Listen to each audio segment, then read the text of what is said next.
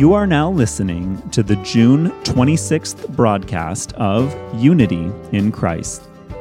This hour, we have Story of Kings, a sermon, and prayers after God's own heart. First, let's begin with Story of Kings.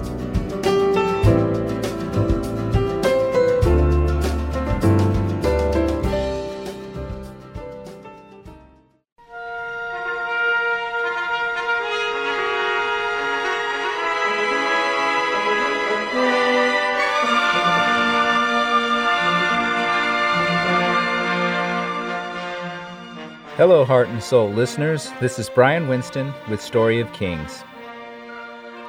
We have come to the last episode in Story of Kings. We will go from Amaziah the ninth king to Zedekiah the twentieth king. They are all kings of the southern kingdom of Judah. After Joash died in the hands of his servants, Joash's son Amaziah succeeded him as the ninth king of Judah. Once he was in power, Amaziah began searching and taking out those servants responsible for the killing of his father.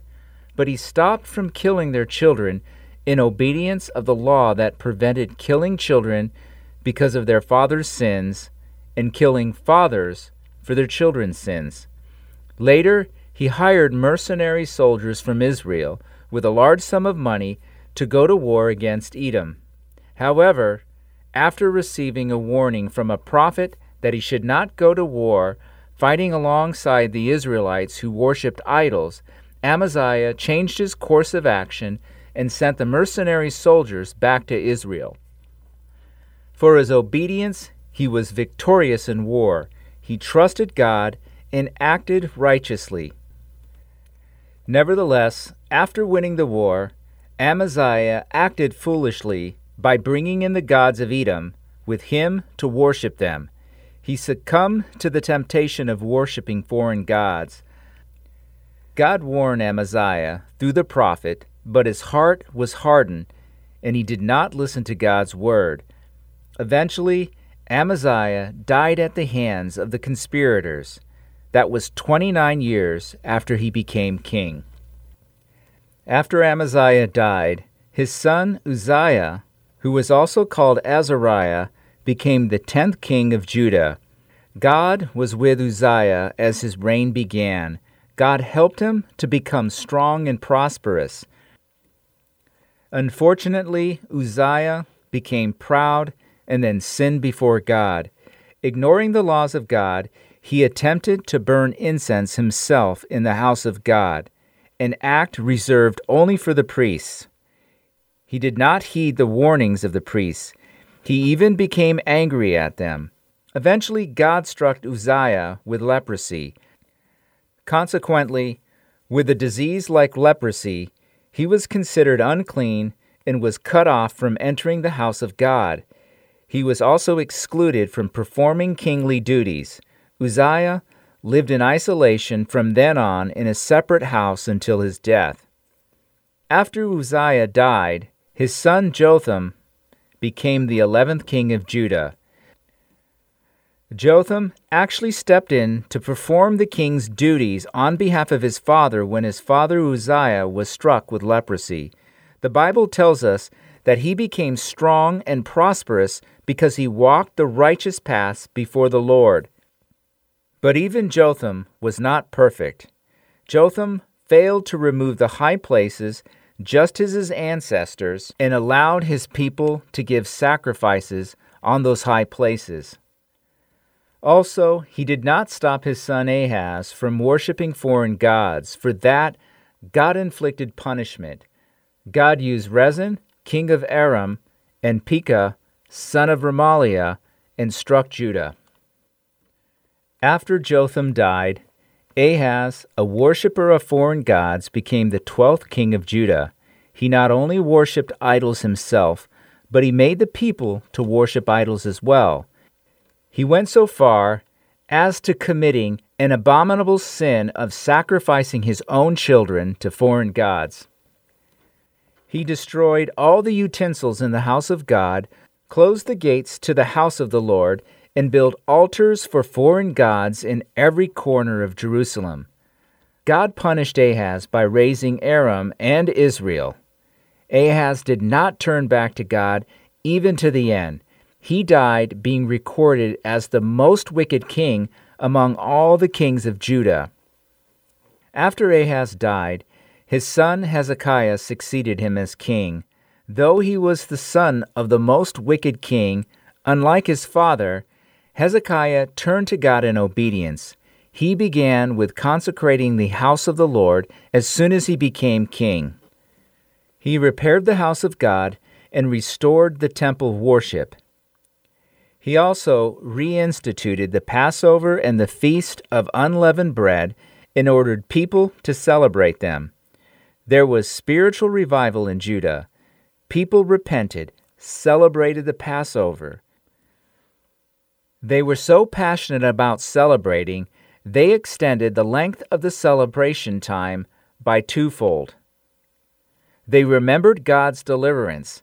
When they went back to their homes, they removed all idols and the high places. Hezekiah made it possible for the priests and the Levites to give sacrifices according to the laws of the Lord. While he was living faithfully by the word of God, Hezekiah suddenly became mortally ill with boils on his body. Then Hezekiah humbly prayed to God. As some of the listeners may recall, God listened to his prayers and extended his life 15 more years. God also promised him that he would deliver Judah from Assyria. Unfortunately, Hezekiah became proud afterwards. His pride surfaced at a critical moment. When delegates from Babylon came, he proudly showed off all the wealth that God had allowed him. He boasted what he had accomplished. That was a bad idea because the delegates saw what they could potentially take from him. For that foolishness, God told Hezekiah that Judah would fall by Babylon and would become captives in Babylon. Some time passed after that, and Assyria attacked Judah. When his life was in danger, he should have sought God, but instead, Hezekiah tried to keep Judah safe by giving tribute to Assyria. But things did not go the way he planned. Assyria attacked Judah regardless, mocking God. Then Hezekiah came to his senses and fell before God and prayed to him. He remembered the promise God made to him about delivering Judah from Assyria. That was when he was mortally ill and when God extended his life. The righteous God kept his promise. He delivered Judah from the hand of Assyria. Hezekiah eventually died. His son, Manasseh, became the 14th king of Judah. The Bible tells us that Manasseh and Judah did evil things, which was more wicked than all the nations the Lord had destroyed before the descendants of Israel. God became furious with the evil things they did. But God also wanted Manasseh and Judah to turn back to him. So God permitted Manasseh to become a captive of Babylon. In his tribulation, Manasseh turned back to God. The loving God then forgave Manasseh and restored him into his throne. After Manasseh died, his son Amon became king and reigned over Judah for two years. Sadly, Amon brought back the idol worshipping and giving sacrifices to them. Amon did evil things before God and eventually was killed by his servants who conspired against him. After Amon died, his son Josiah became king at the age of eight. When he turned 16, he sought God in earnestness, and he began reforming Judah when he became 20 years old. He removed the high places and idols from all the land of Judah and repaired the house of God. While repairing the house of God, Josiah happened to find something precious. He found the book of the law of the Lord. By reading it, he came to understand that he and the people of Judah had been sinning against God. When Josiah heard about God's wrath on Judah from the prophetess Huldah, he immediately called in all the people of Judah to Jerusalem and made a covenant before God. And once again, he removed all the detestable things from the land. Then he celebrated the Passover according to the law. But unfortunately, the story of Josiah abruptly ends there, at least by what is recorded in the Bible. The Bible only records how Josiah confronted the king of Egypt, relying on his own thoughts, and died in the war. After Josiah died, his fourth son, Jehoahaz, became the seventh king of Judah. But he was deposed by Necho, king of Egypt, only after three months. Jehoahaz lived as a captive in Egypt until his death. When Necho, king of Egypt, took Jehoahaz as a captive, he made Eliakim, Jehoahaz's older brother, and Josiah's second son, the king in Jehoahaz's place.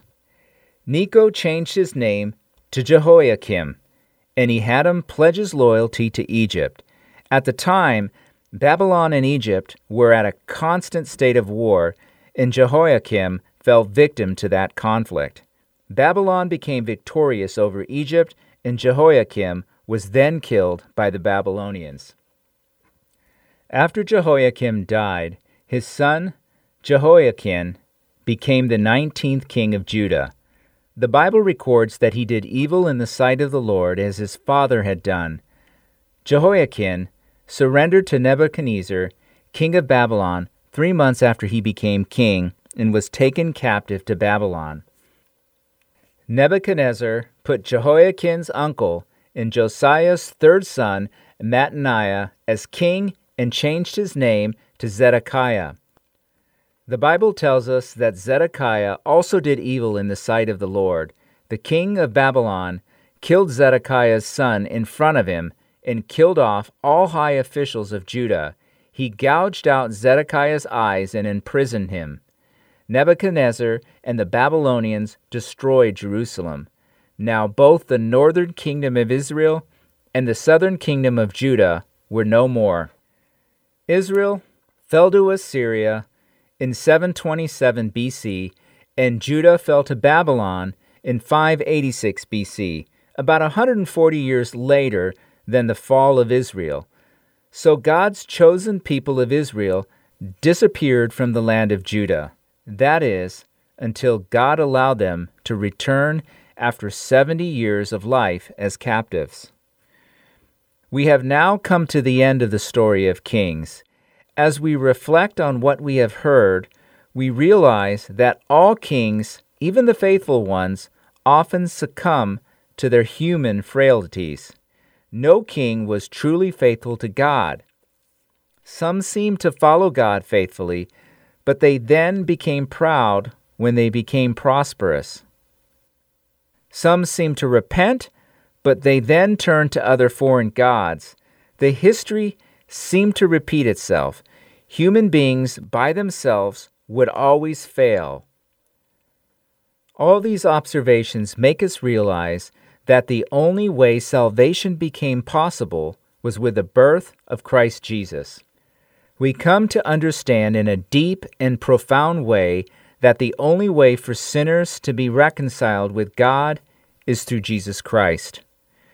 When we search within our own soul, we may find tendencies of these kings that have gone before us in Judah and Israel. We pray we do not repeat the same sins. With help from Christ, we find ways to break the chain of sin.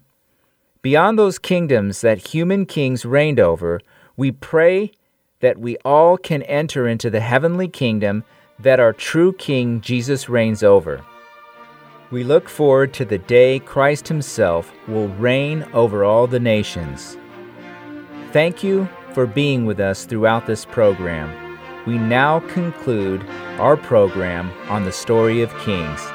Goodbye and God bless you.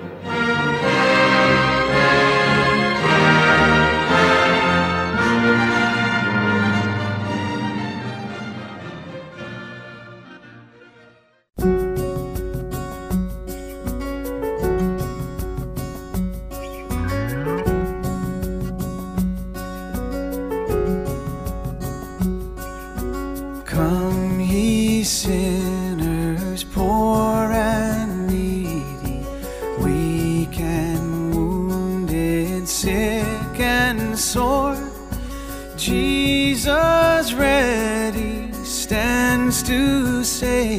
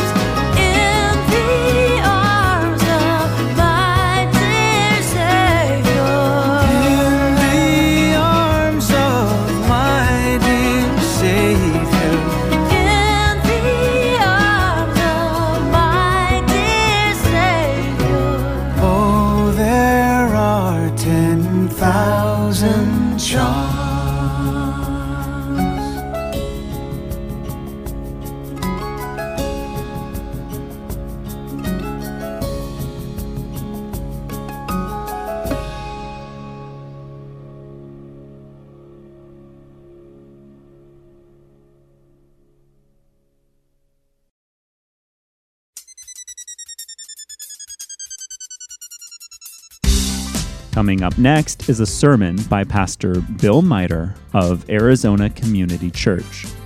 Today's topic is Keys to a Godly Reputation, Part 2. I hope you have a blessed time with Pastor Bill. When I bought my first house, it was in Washington State, and uh, it was a small home up there. We were, my wife and I were serving up there. I turned into my dad the minute I signed the papers. I ran around our new house, turning off all the lights and turning down the thermostat constantly. It's funny, but when you're young, what do you promise yourself you'll never do? I'll never be like my parents. I will never be like my parents because they're nerds, right? Or they're just not cool enough, or they don't know enough, they don't know anything. And so we promise ourselves we will never be like our parents. But before you know it, what happens? The transformation is underway. So be honest. How many of you have or are currently turning into your parents in one way or another? Be honest. It's a lot of us, right? You look in the mirror one day and you're like, oh, I'm my dad. I turned into my dad. I dress like him. I talk like him. I'm even starting to look like him. Or your mom in that case. But then something amazing happens. Something amazing happens. And you know what it is? Once you've turned into your parents, you realize your parents were pretty smart people after all. Here's a point you do you turn into your parents and you realize your parents weren't so bad after all. And actually, you begin to take pride in who they are and who you have now become. You've become like them. Now, here's the reason I tell you this. The reason I tell you this because in today's passage, Paul is continuing to defend his reputation. If, let me just go back to last week real quick. Paul had to defend his reputation to the church at Thessalonica because after he left, false teachers came in and began to accuse him of being a false teacher. The false teachers were saying he's the false teacher, and Paul's having to defend his reputation. And unlike the false teachers of Paul's day, who simply went into a town and took advantage of people, took their money, and put heavy yokes on them, Paul goes, I didn't do that. When I came to Thessalonica, I was like a parent to you. I was like a parent to you, and that means you can trust me because I didn't take advantage of you. And that has a bearing on each of us here today, and here's why. Because in our passage today, Paul makes the case why we should do the one thing we thought we would never do, why we're crazy not to want to act like our parents. Now, let me add something to that. Why you're crazy not to want to act like your parents in the faith. Because this is a sensitive issue, and here's why. Not all of us had good parents. Not all of us had Christian parents. Not all of us had parents, period. And so, what I mean when I say you're crazy not to want to act like your parents, I mean in the Lord.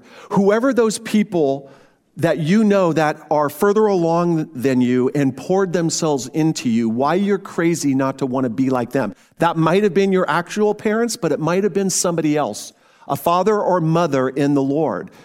And we all have those people that we look up to.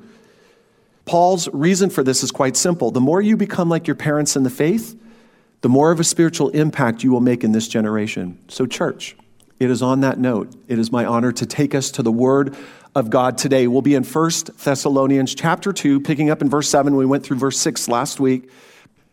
But we were gentle among you, like a nursing mother taking care of her own children. So, being affectionately desirous of you, we were ready to share with you not only the gospel of God, but also our own selves, because you had become very dear to us. Verse 9. For you remember, brothers, our labor and toil. We worked night and day that we might not be a burden to any of you while we proclaimed to you the gospel of God. You are our witnesses, and God also, how holy and righteous and blameless was our conduct toward you believers. For you know how, like a father with his children, we exhorted each of you and encouraged you and charged you to walk in a manner worthy of God who calls you into his own kingdom and glory. Amen. So, in our passage, the Apostle Paul outlines for us the most unlikely of strategies for impacting people for Christ, and that is to take a page out of your mom and dad's playbook. Your mom and dad in the faith, whoever that person is or those people are, take a page out of their playbook. That Paul took a parental role is seen throughout the scriptures. Let me give you one example. Here's one. It's in 1 Timothy. To Timothy, my true child in the faith, grace, mercy, and peace from God the Father and Christ Jesus our Lord. So, with this in mind, let's begin to unpack our passage today. Paul starts like this. He says, We were gentle among you like a nursing mother taking care of her own children. Paul uses a very real life scenario, a nursing mother, to drive home a super important spiritual point. And here it is never underestimate the significance of being gentle when seeking to impact people for Christ. That's it. Never underestimate the power of being gentle when seeking to impact people for Christ. While a nursing mother can make people feel uncomfortable, Paul is brilliant for using such imagery because there is there anything more gentle than a mother with her child? I think it goes without saying we live in a world that's just the opposite. Wouldn't you agree? Man, we live in a mean, mean world. And it was mean long before the internet. I can prove it to you. You ever heard of Cain and Abel? Yeah. People have been mean and brutal towards with each other from the dawn of time, but with the advent of the internet, it's only gotten worse. I mean, even the most timid person be- can become a terror on the internet because of the anonymity it provides. It's like there's snipers everywhere on the internet willing to say anything and take anyone out and to say even the most mean spirited things that can be said are being said. Do you know the last thing this world needs is for the church to join in that chorus? That's the last thing this world needs. We, in a world where people are looking to Washington for hope or Hollywood for hope, all they're seeing in those places is mean spiritedness. The last thing then they should do is look at the church and find us to be joining in the chorus of that. The last thing the world needs is this callous Christians, mean spirited Christians. Because when we are like that, we are no different from the world that we are so desperately trying to reach. And yet, I bet to a T, I bet to a T, every one of you knows someone who is a Christian, who, calls themselves a Christian, who is calloused and mean spirited in the way that they treat other people. Sometimes callous Christians will say, well, that's just who I am. You know, you can't teach an old dog new trick. But the fact of the matter is, that's no excuse. Does not our God specialize in teaching old dogs new tricks? I mean, that's what our God specializes in. Does not our God specialize in making his saints more like his son?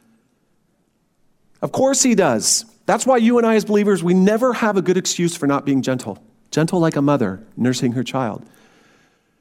Folks, we have been called out of the world. We've been called out of the world. That's what it means to be the church. Ecclesia means to be called out. We are the ones that are called out of the world, which means this world that is terribly mean spirited, we've been called out of that. We've been called out of a mean spirited, disgruntled, angry lifestyle. We've been called to be gentle like a nursing mother. That's crazy. When you think about the calling of a Christian, do you, did you ever hear it that way? You have been called to be gentle like a mother with those under your care. you know how that stings? Number one, I'm a man and gentleness doesn't always come easy to me. And number two is I drive a car. And I'm anything but gentle when I get behind the wheel. I'm anything but gentle when I get behind the wheel. By the way, have you ever noticed? It's interesting to me. The fruits of the Spirit, Galatians 5:22, right? But the fruit of the Spirit is love, joy, peace, patience, kindness. Did you ever notice that many of them have a motherly quality? Look at this. You could make the case that all of them have a motherly quality, but let me just highlight four of them. But the fruit of the Spirit is love, joy, peace, patience, kindness, goodness, faithfulness, gentleness, self control. Against such things, there is no law. I think most of you would agree with me. The world could use more loving, patient, kind, gentle people right now, don't you think? And heaven forbid that the world, I feel so bad for the world. The world is looking to Washington for hope. They're looking for to Washington to act mature and adult like. guess where? Well, guess what you've been called to do? Be mature and adult like. Be like a mother. Be like your spiritual father. Grow up in the Lord and be mature in the Lord. The world, for looking for maturity, should be looking to the church, and we should expect them to. The most reasonable, mature people are here, not Washington, and certainly not in Hollywood. I have no doubt the church has an opportunity to shine right now. Literally, that right now, at this very time, the church has an opportunity to shine, if for no other reason that we are exceptionally gentle and kind in an exceptionally brutal world. I mean, I could stop the sermon right here on that point, and that's good enough for the day. It really is, but I'm not. Notice also that Paul doesn't just want to share the gospel with them. He shared his life with them, but we were gentle among you, like a nursing mother taking care of her own children. So, being affectionately desirous of you, we were ready to share with you not only the gospel of God, but also our own selves, because you had become very dear to us. That's significant. And here's why good mothers draw close to their children, not push them away. Not only do good mothers draw close to their children, good mothers draw their children to them, close to them.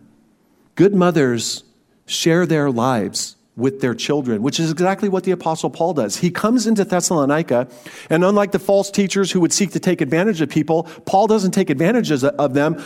On the contrary, he shares his life with them. He lets them get close. He lets them get close. And that's significant. You want to know why? Because as Christians, we are called to walk in faith and not fear. Fear says, I'm going to keep you at a distance so that I'm not hurt, so that you can't get too close, so that you can't see my wounds or my scars or my warts. But faith says, I'm willing to let you get close. Come in and see who I am. Get a close up look and walk with me and talk with me because I'm willing to share my life with you. That's faith. Folks, in a day and age where everybody is calloused and mean spirited, in a day and age where there's snipers on the internet and people are keeping each other seriously at a distance for no other reason than it's easier to shoot people at a distance than it is up close, in a world where everybody is distant, we as Christians say, come close. I, am, I read something once that said if you graduate from high school with even one good friend, you're in, the, you're in a rare minority. The reason I tell you that is most people don't have friends.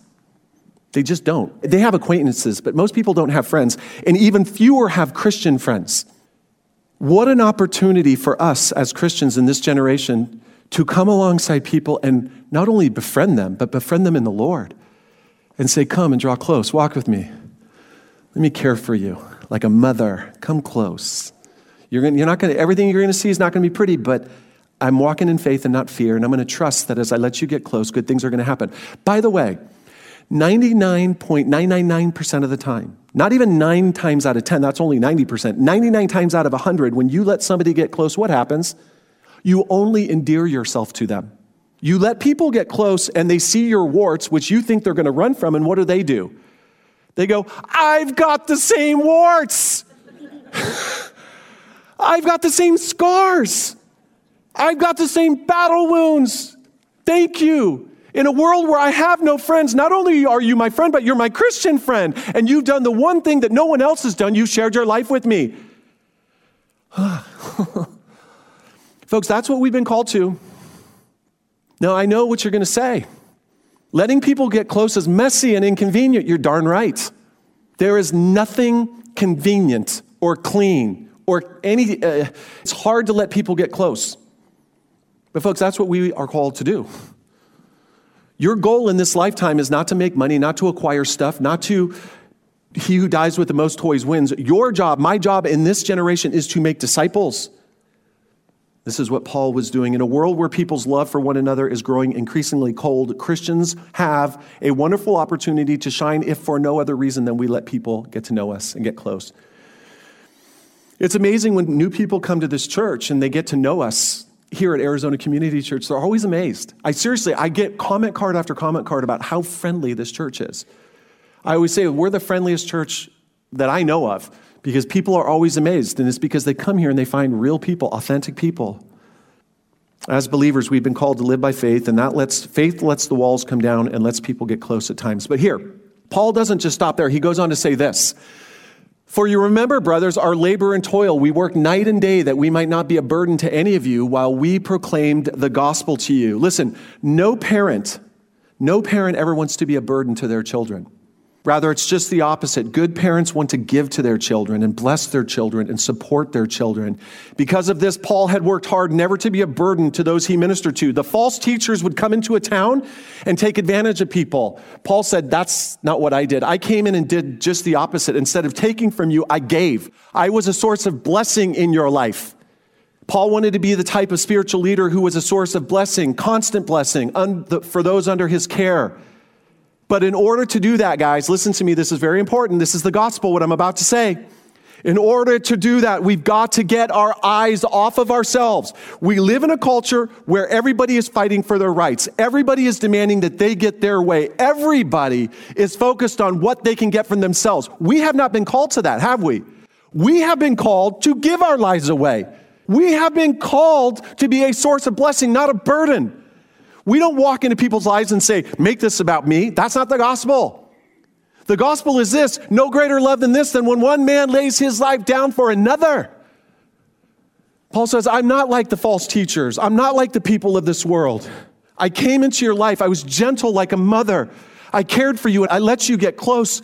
And I was a source of constant blessing from you. I wanted nothing from you other than to bless you.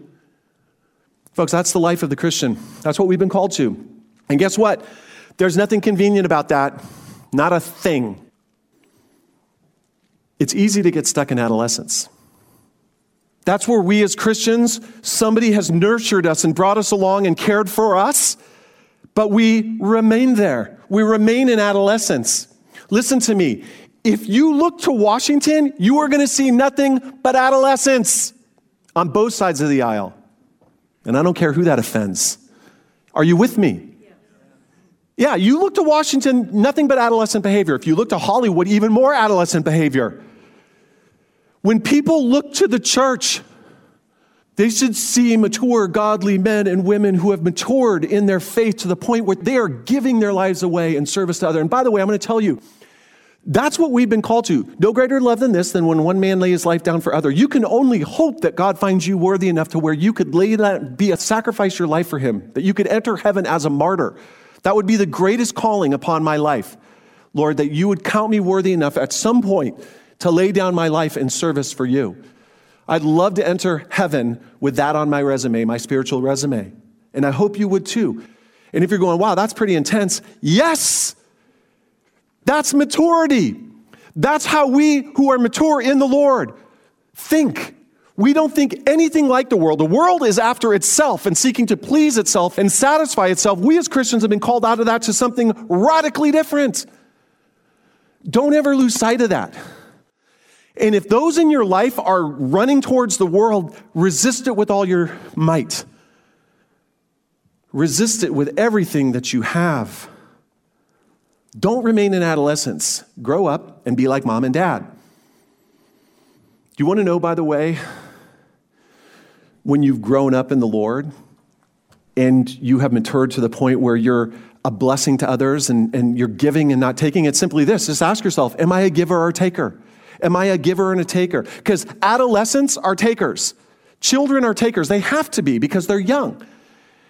But the point that Paul is making here is let's grow up in the Lord to the point where that we have grown out of our adolescence into maturity where we are a source of constant blessing to other people. We can ask ourselves, am I the one that always needs to be encouraged? Am I the one that always needs to be prayed for and ministered to? Or am I like a good parent? Have I matured to the point where my eyes are off myself and I'm seeking just to bless others? Now, don't get me wrong. There are times when all of us need to sit at the feet of someone else and be ministered to. I do. I've been a Christian a long time. I'm a pastor. There are times in which I just need to sit at someone else's feet and let them pour into me. We all need that. But I don't want to remain there. I want to get filled and I want to give. I want to get filled and I want to give. But Paul doesn't just want to be a source of blessing, he also wants to be a godly example. He says this in our passage You are our witnesses. And God also, how holy and righteous and blameless was our conduct towards you who believe. Not only was Paul a source of blessing, he was also a source, he was a good role model. He was a good role model. And I think we'd all agree that every good parent wants to be a role model. And every good Christian parent, everybody who matures in the Lord, wants to be more than just a role model. We want to be a godly role model, which is exactly what Paul was to the Thessalonians. He was holy, righteous, and blameless in every way before them. And that's significant because you want to know why? He was sharing his life with them. They didn't just hear about his holiness and his righteousness and his blamelessness, they saw it with their own eyes. Why? Because he shared their life with him. He shared their life with them. They saw him behind closed doors, they talked with him late into the night, they fellowshiped with him, and they could see that he was a man of pure motives. of holy thoughts and righteous and blameless in his conduct. Now, all of us who are parents have fallen into a trap, and we've fallen into the same trap. And I'm going to prove to you that you've fallen into the trap and you know what that trap is. You ready? Finish the statement. Do as, say, and not as I do. I only had to say do as, and you got the rest, didn't you? Yeah, there's a trap. You don't even have to be a parent to fall into that trap. But as parents, we fall into that trap often. We say, do as I say, not as I do. And we do this as a means to excuse our less than exemplary behavior. But, folks, that mentality won't work if it is our goal to make an eternal impact in this generation. We must mature out of adolescence and set the example. Listen, people are looking to Washington. They are not going to see holiness, righteousness, and blameless character there. They're not going to see it in Hollywood either. Their only hope is that they look to the church and see people that have matured in the Lord and are walking with the Lord in incredible ways. Non believers and young believers who are under our care need to see that we don't just preach the gospel, that we live it. I once heard that the pride in your parents exists long after they die. And I learned about that before both my parents died, but then both my parents died, and I realized that's true. To this day, I still find pride in my parents. I was profoundly impacted by them then, and I am to this very day. And that's the whole point of this sermon, folks. If you want to make an eternal impact with your life before it's over, then do as Paul did start acting like mom and dad. Start doing the one thing that you thought you would never do. Emulate those that are further ahead of you in the faith and do whatever it is to model their behavior. You want to become mom, you want to become dad. And speaking of dads, Final thing that Paul says in our passage is this For you know how, like a father with his children, we exhorted each of you and encouraged you and charged you to walk in a manner worthy of God who calls you into his own kingdom and glory. Whereas mothers are gentle and nurturing, fathers are to be courageous and encouraging. Amen? Listen, mothers are the one who make the nest and nurture us in the nest, and fathers are the ones that kick us out. I kid you not. I'm the youngest of four. On our 18th birthday, we all got the same present. You know what it was? And I'm not even kidding luggage. We got luggage on our 18th birthday.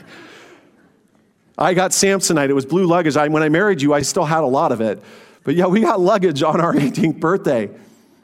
Fathers are the ones who push us out of the nest and prompt us and encourage us to spread our wings. And that is exactly what Paul does. How? By doing this. You are to walk in a manner worthy of God, who calls you into his own kingdom and glory. Mothers nurture us in the Lord, fathers inspire and encourage us in the Lord. Walk in a manner worthy. Come on, son. Come on, daughter. Step up your game. You can do it. It's time to leave adolescence and mature. Walk in a manner worthy to which you have been called. That's what we are to do. That's what we're to do. I don't know that the church is doing that enough. I don't know that Christians are doing that enough. Paul does this in other places. He does it with the church at Ephesus. I, therefore, a prisoner for the Lord, urge you to walk in a manner worthy of the calling which you have been called. Paul's setting the example as a father. He's in prison. This is a father, he's a studly spiritual father, and he's in prison.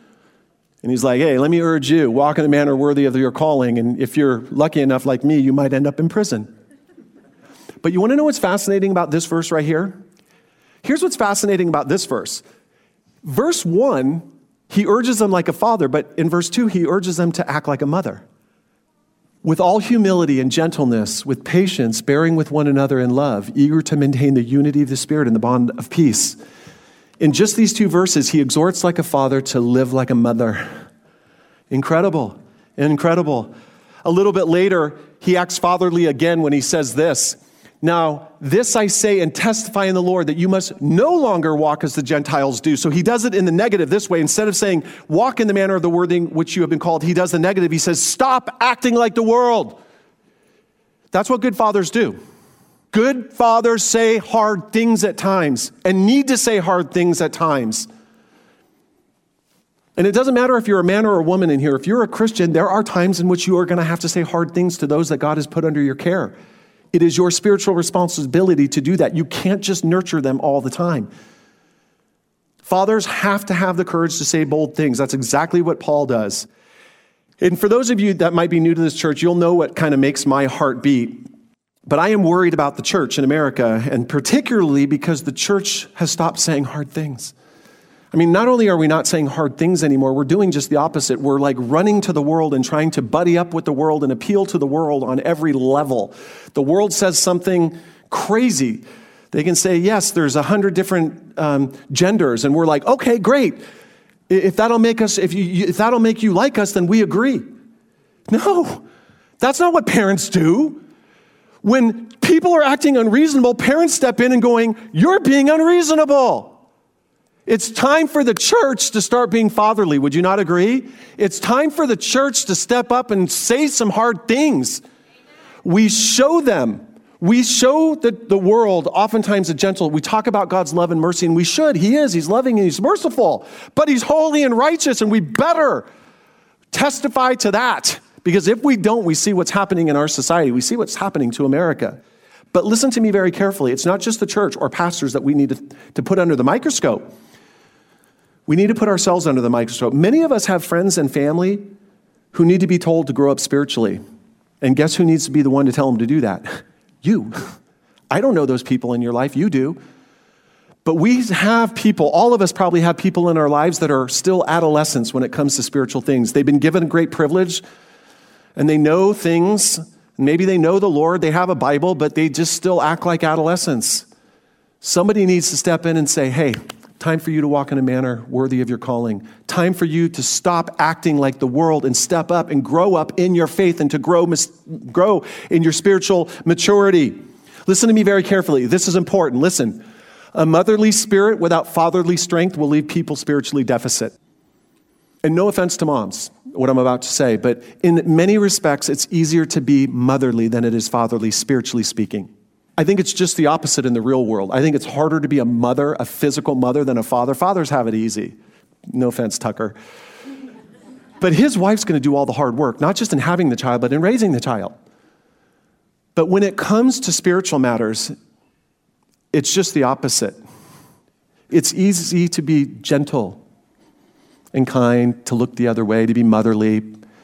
It's hard to be a father. Fathers step up and say hard things. Fathers say what needs to be said. The question is will we be that generation? So let's bring this to a close. Let's circle back to where we started. Do you want to be the type of Christian that makes an, an, eternal impact in this generation? Then start doing the one thing you said you would never do. Start acting like your parents in the Lord. Whoever it is that has poured into you and made you the people that you are spiritually, start acting like them. That might be your real parents, or it might be somebody that you've known in the church, some other Christian. Doesn't matter who they are, just start acting like them.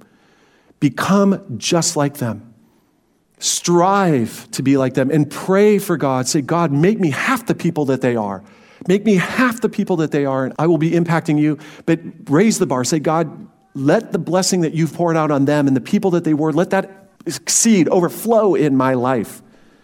So here's the deal. Here's the challenge. Just like the Apostle Paul, start acting like your parents in the faith. Try to keep that good balance of a motherly spirit with a fatherly strength. Amen? Try to keep that balance and ask for God for wisdom as people come into your life. Go, do they need to be, do I need to nurture them and care for them, or do I need to exhort them and encourage them? And keep that close because remember, most people in this world don't have any friends. I mean it. And most of them don't have any Christian friends. You're the, you might be the only one. Will you pray with me? Father in heaven, we come before you this day. And God, we thank you for this passage. I pray that it comes alive in our hearts even as we leave today. God, may we May we constantly be reminded of the life that we have been called to. God, you have called us out of this world and into a life of spiritual maturity in which we give our lives away in service in this generation. And God, in a generation where everyone is angry, bitter, fighting for their rights, looking to Washington, looking to Hollywood, God, may we as Christians shine brightly because of our maturity in our faith. May we grow up out of adolescence and into a mature faith, God, where we are giving our lives away in service to others. And God, give us the wisdom when we need to be nurturing and caring and gentle and kind with the world around us and the young believers and the people that you've put into our lives. But then give us the courage, God, when the time is right, to exhort, to challenge, and to urge those that you put under our care to walk in a manner worthy of the calling to which they have been called. Give us the courage, God, to be bold before our days are up. We love you, God, and this is our prayer. We pray these things in your son's name. Church said with me, Amen. God bless you. Thank you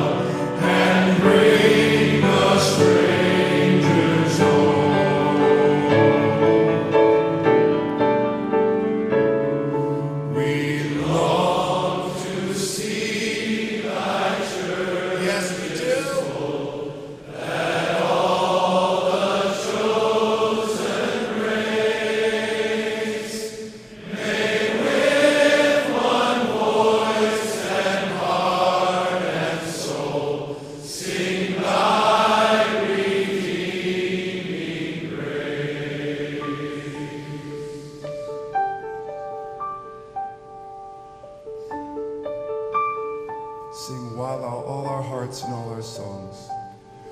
While all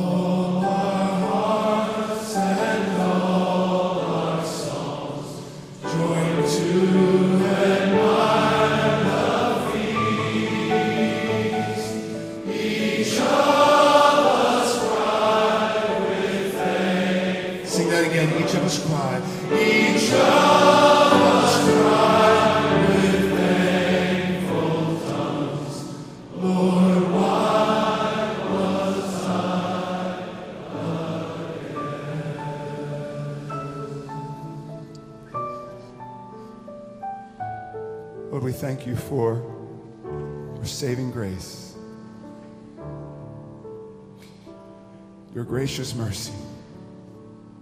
That you have called us to love you and live for your glory forever. Amen.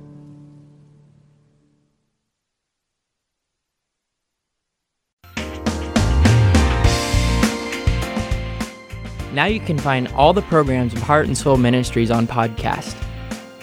You can easily play this week or past week's programs, or you can even download them to your device in only a few minutes. Try to search for Heart and Soul Gospel Ministries at your iTunes store now.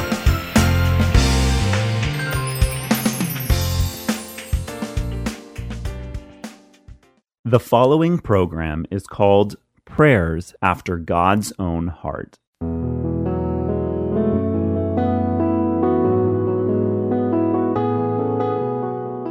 Hello, everyone. It's Terry from Prayers After God's Own Heart. Today is the final session of Prayers After God's Own Heart.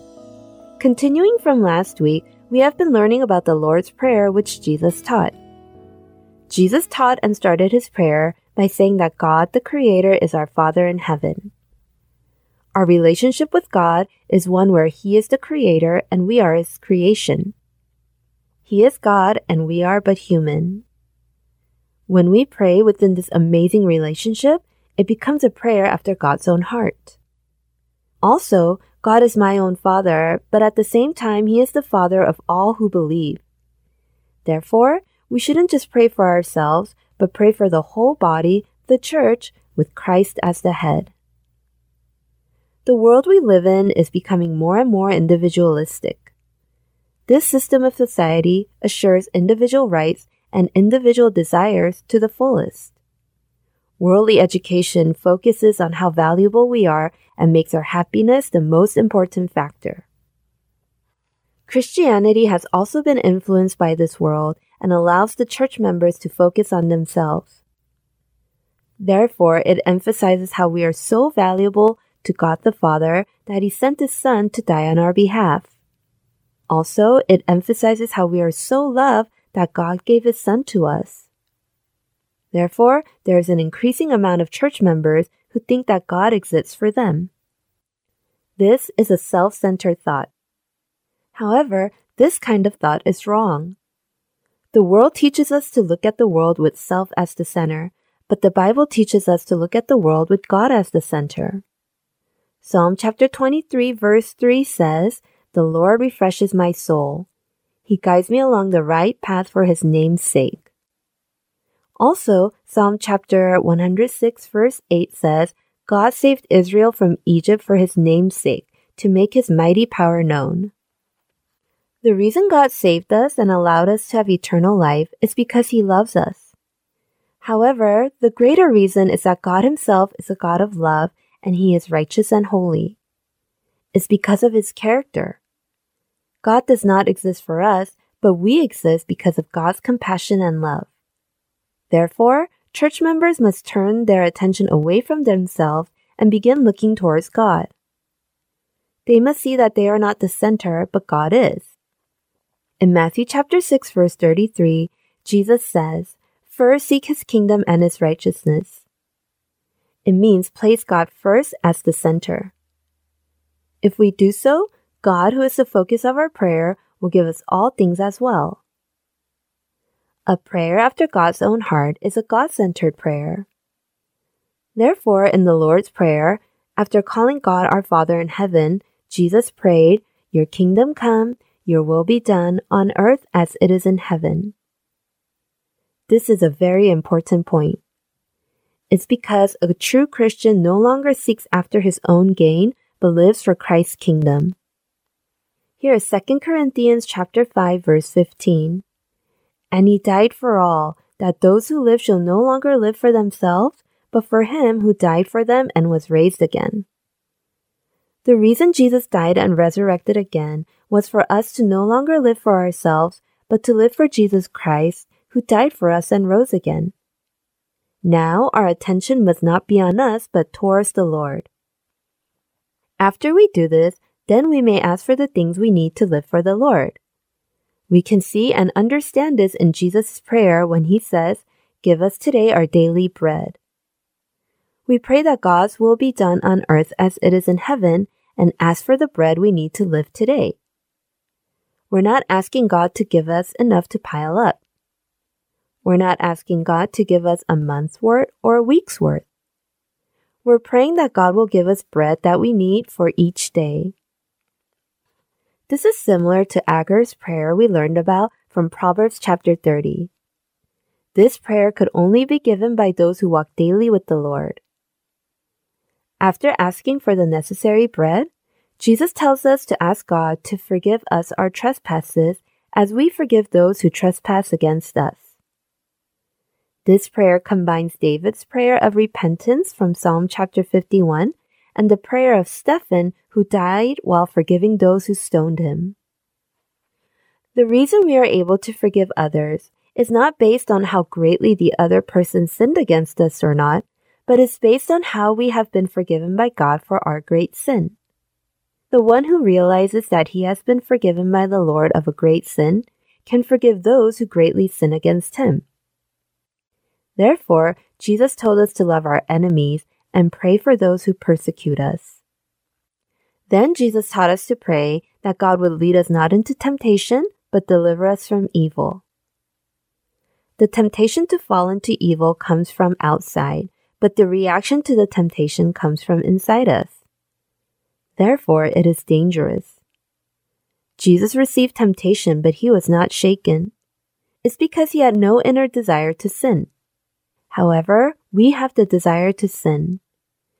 Therefore, we must pray that the Lord will lead us not into temptation, but deliver us from evil.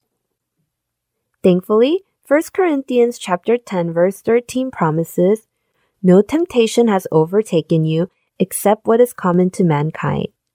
And God is faithful. He will not let you be tempted beyond what you can bear. But when you are tempted, He will also provide a way out so that you can endure it. I hope we will believe this word of promise. A prayer after God's own heart takes the attention away from us and looks towards our Father in heaven and asks for His kingdom come and His will be done on earth. Also, we must pray that we will be used for this work. What kind of prayer are we praying today? Is it a prayer after God's own heart? I hope we could reflect upon each of our prayers based on what we learned up to now. By giving prayers after God's own heart, we ask for God's will to be fulfilled here on earth. This will conclude this final episode of Prayers After God's Own Heart.